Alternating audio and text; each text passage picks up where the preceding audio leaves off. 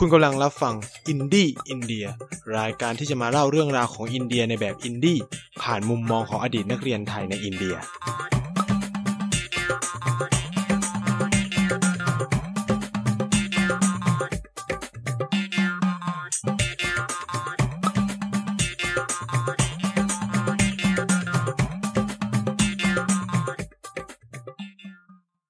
ดีครับ สวัสดีแฟนๆรายการอินดี้อินเดียทุกคนนะครับ พบกับไนท์เช่นเคยนะครับ ทุกวันอาทิตย์สุดสัปดาห์แบบนี้เราก็จะมาเจอกันกับ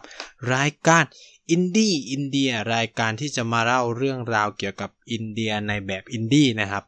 ซึ่งก็น่าจะเป็นรายการเดียวบนประเทศไทยนะ ที่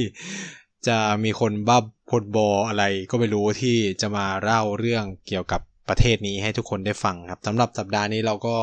เข้าสู่ตอนที่ 27 นะครับ เป็นสัปดาห์ก่อนสุดท้ายของเดือน ก็จะบอกข่าว เล่าความนิดนึงว่าอ่าตอนนี้จะเป็นตอนก่อนสุดท้ายนะครับ ก่อนที่ในสัปดาห์หน้าเนี่ยจะเป็นตอนสุดท้ายแล้วของรายการอินดี้อินเดียนะครับ ที่จัดกันมาอย่างยาวนาน มากนะครับ เอาจริง ๆ นะ มันก็เป็นเวลาสามปีแล้วนะครับ เออ อันนี้ก็แบบเมาส์ก่อนนะว่าเฮ้ยอินดี้อินเดียจัดมาสามปีนะงงเหมือนกัน ผมก็แบบจัดได้ยังไงดันนานขนาดนี้ก็ไม่รู้ อันนี้ก็บอกบอกตัวเองไม่ได้เหมือนกันนะครับ เพิ่งจะแบบไปดูว่า เออ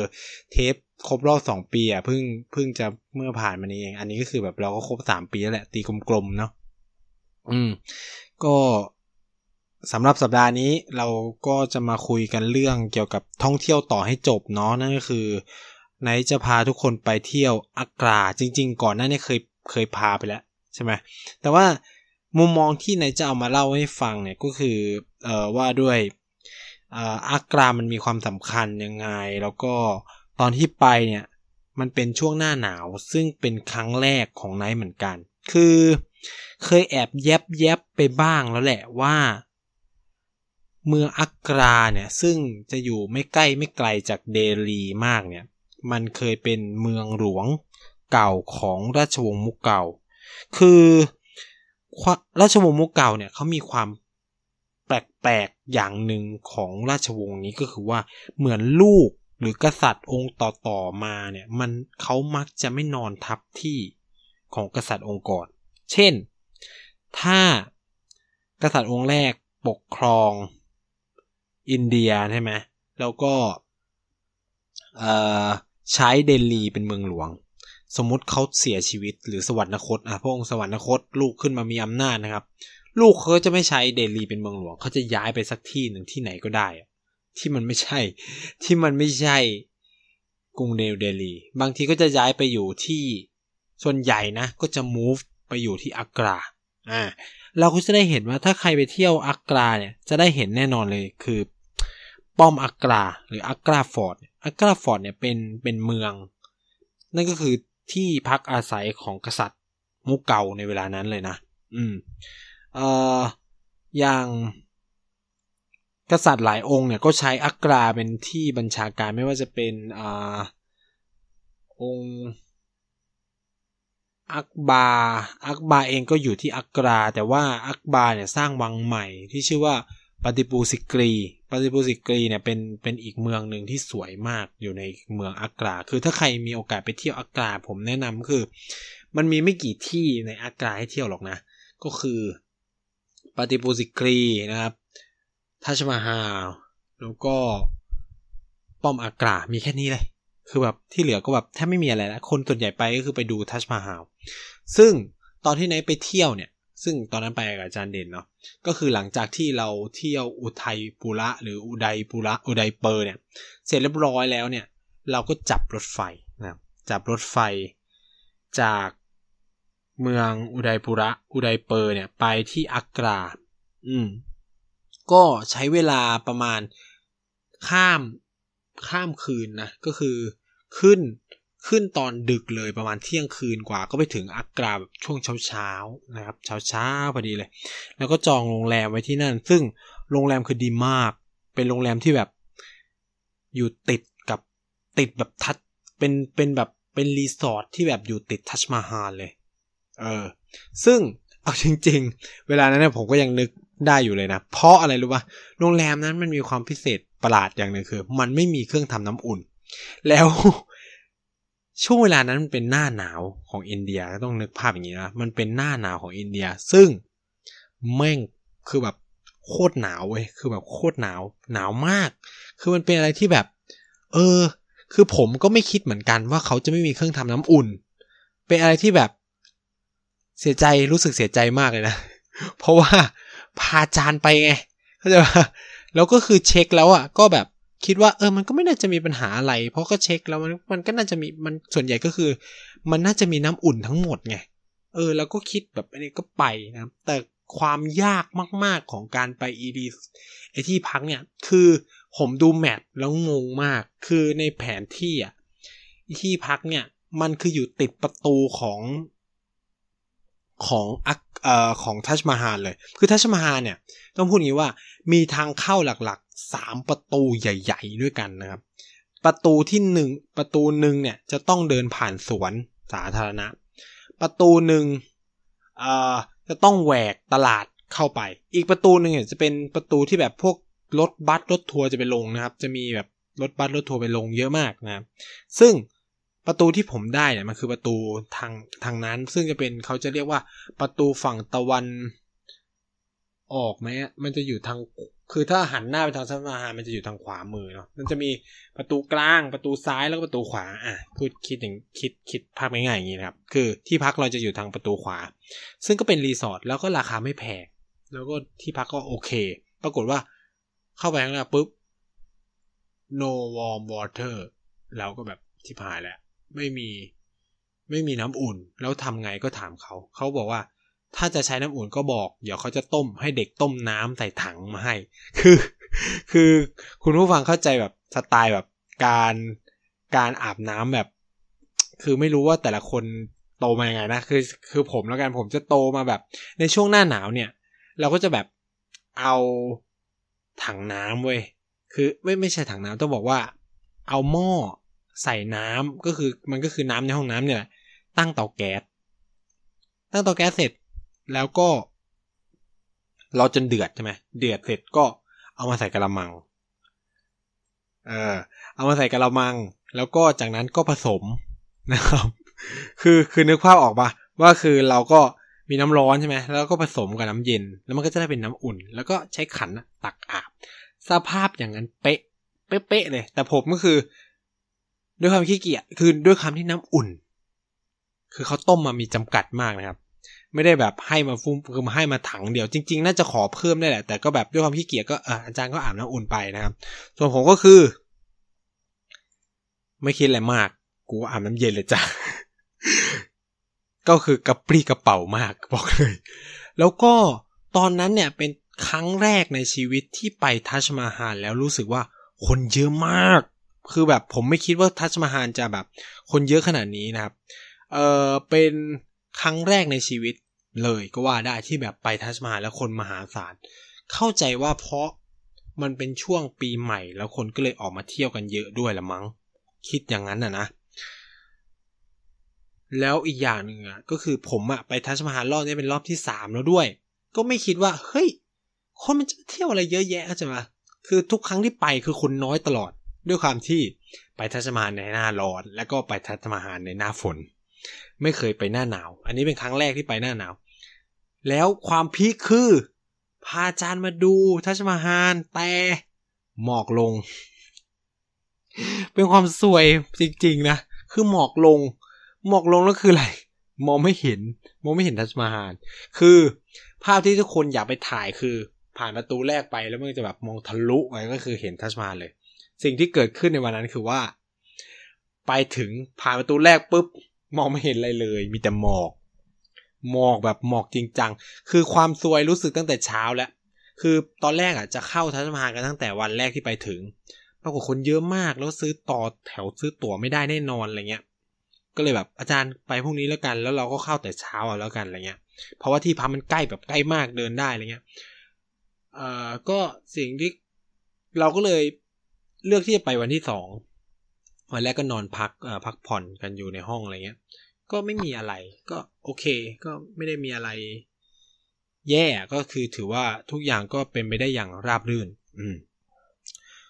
เช้าเนี่ยก็คือเช้ามากนะ ผมตื่นตั้งแต่ประมาณตีห้าหรือหกโมงเนี่ย เพื่อมาซื้อตั๋ว แล้วความโชคดีก็คือว่าเขาแบ่งแถวอยู่แล้วนะครับ คือใครที่ไปเที่ยวทัชมาฮาลจะบอกว่า คนไทยสามารถใช้สิทธิ์ที่เราเรียกกันว่า BIMSTEC ได้ สิทธิ์ BIMSTEC เนี่ยจะทำให้ตั๋วถูกลงมา นิดนึง ไม่ถึงกับเยอะแต่ก็นิดนึงนะครับ ก็คือตั๋วถูกลงมา เออใช้คำนี้ ไม่ไม่แพงมากเกินไป มันจะตกประมาณ 600กว่ารูปี จากราคาตั๋วต่างชาติประมาณ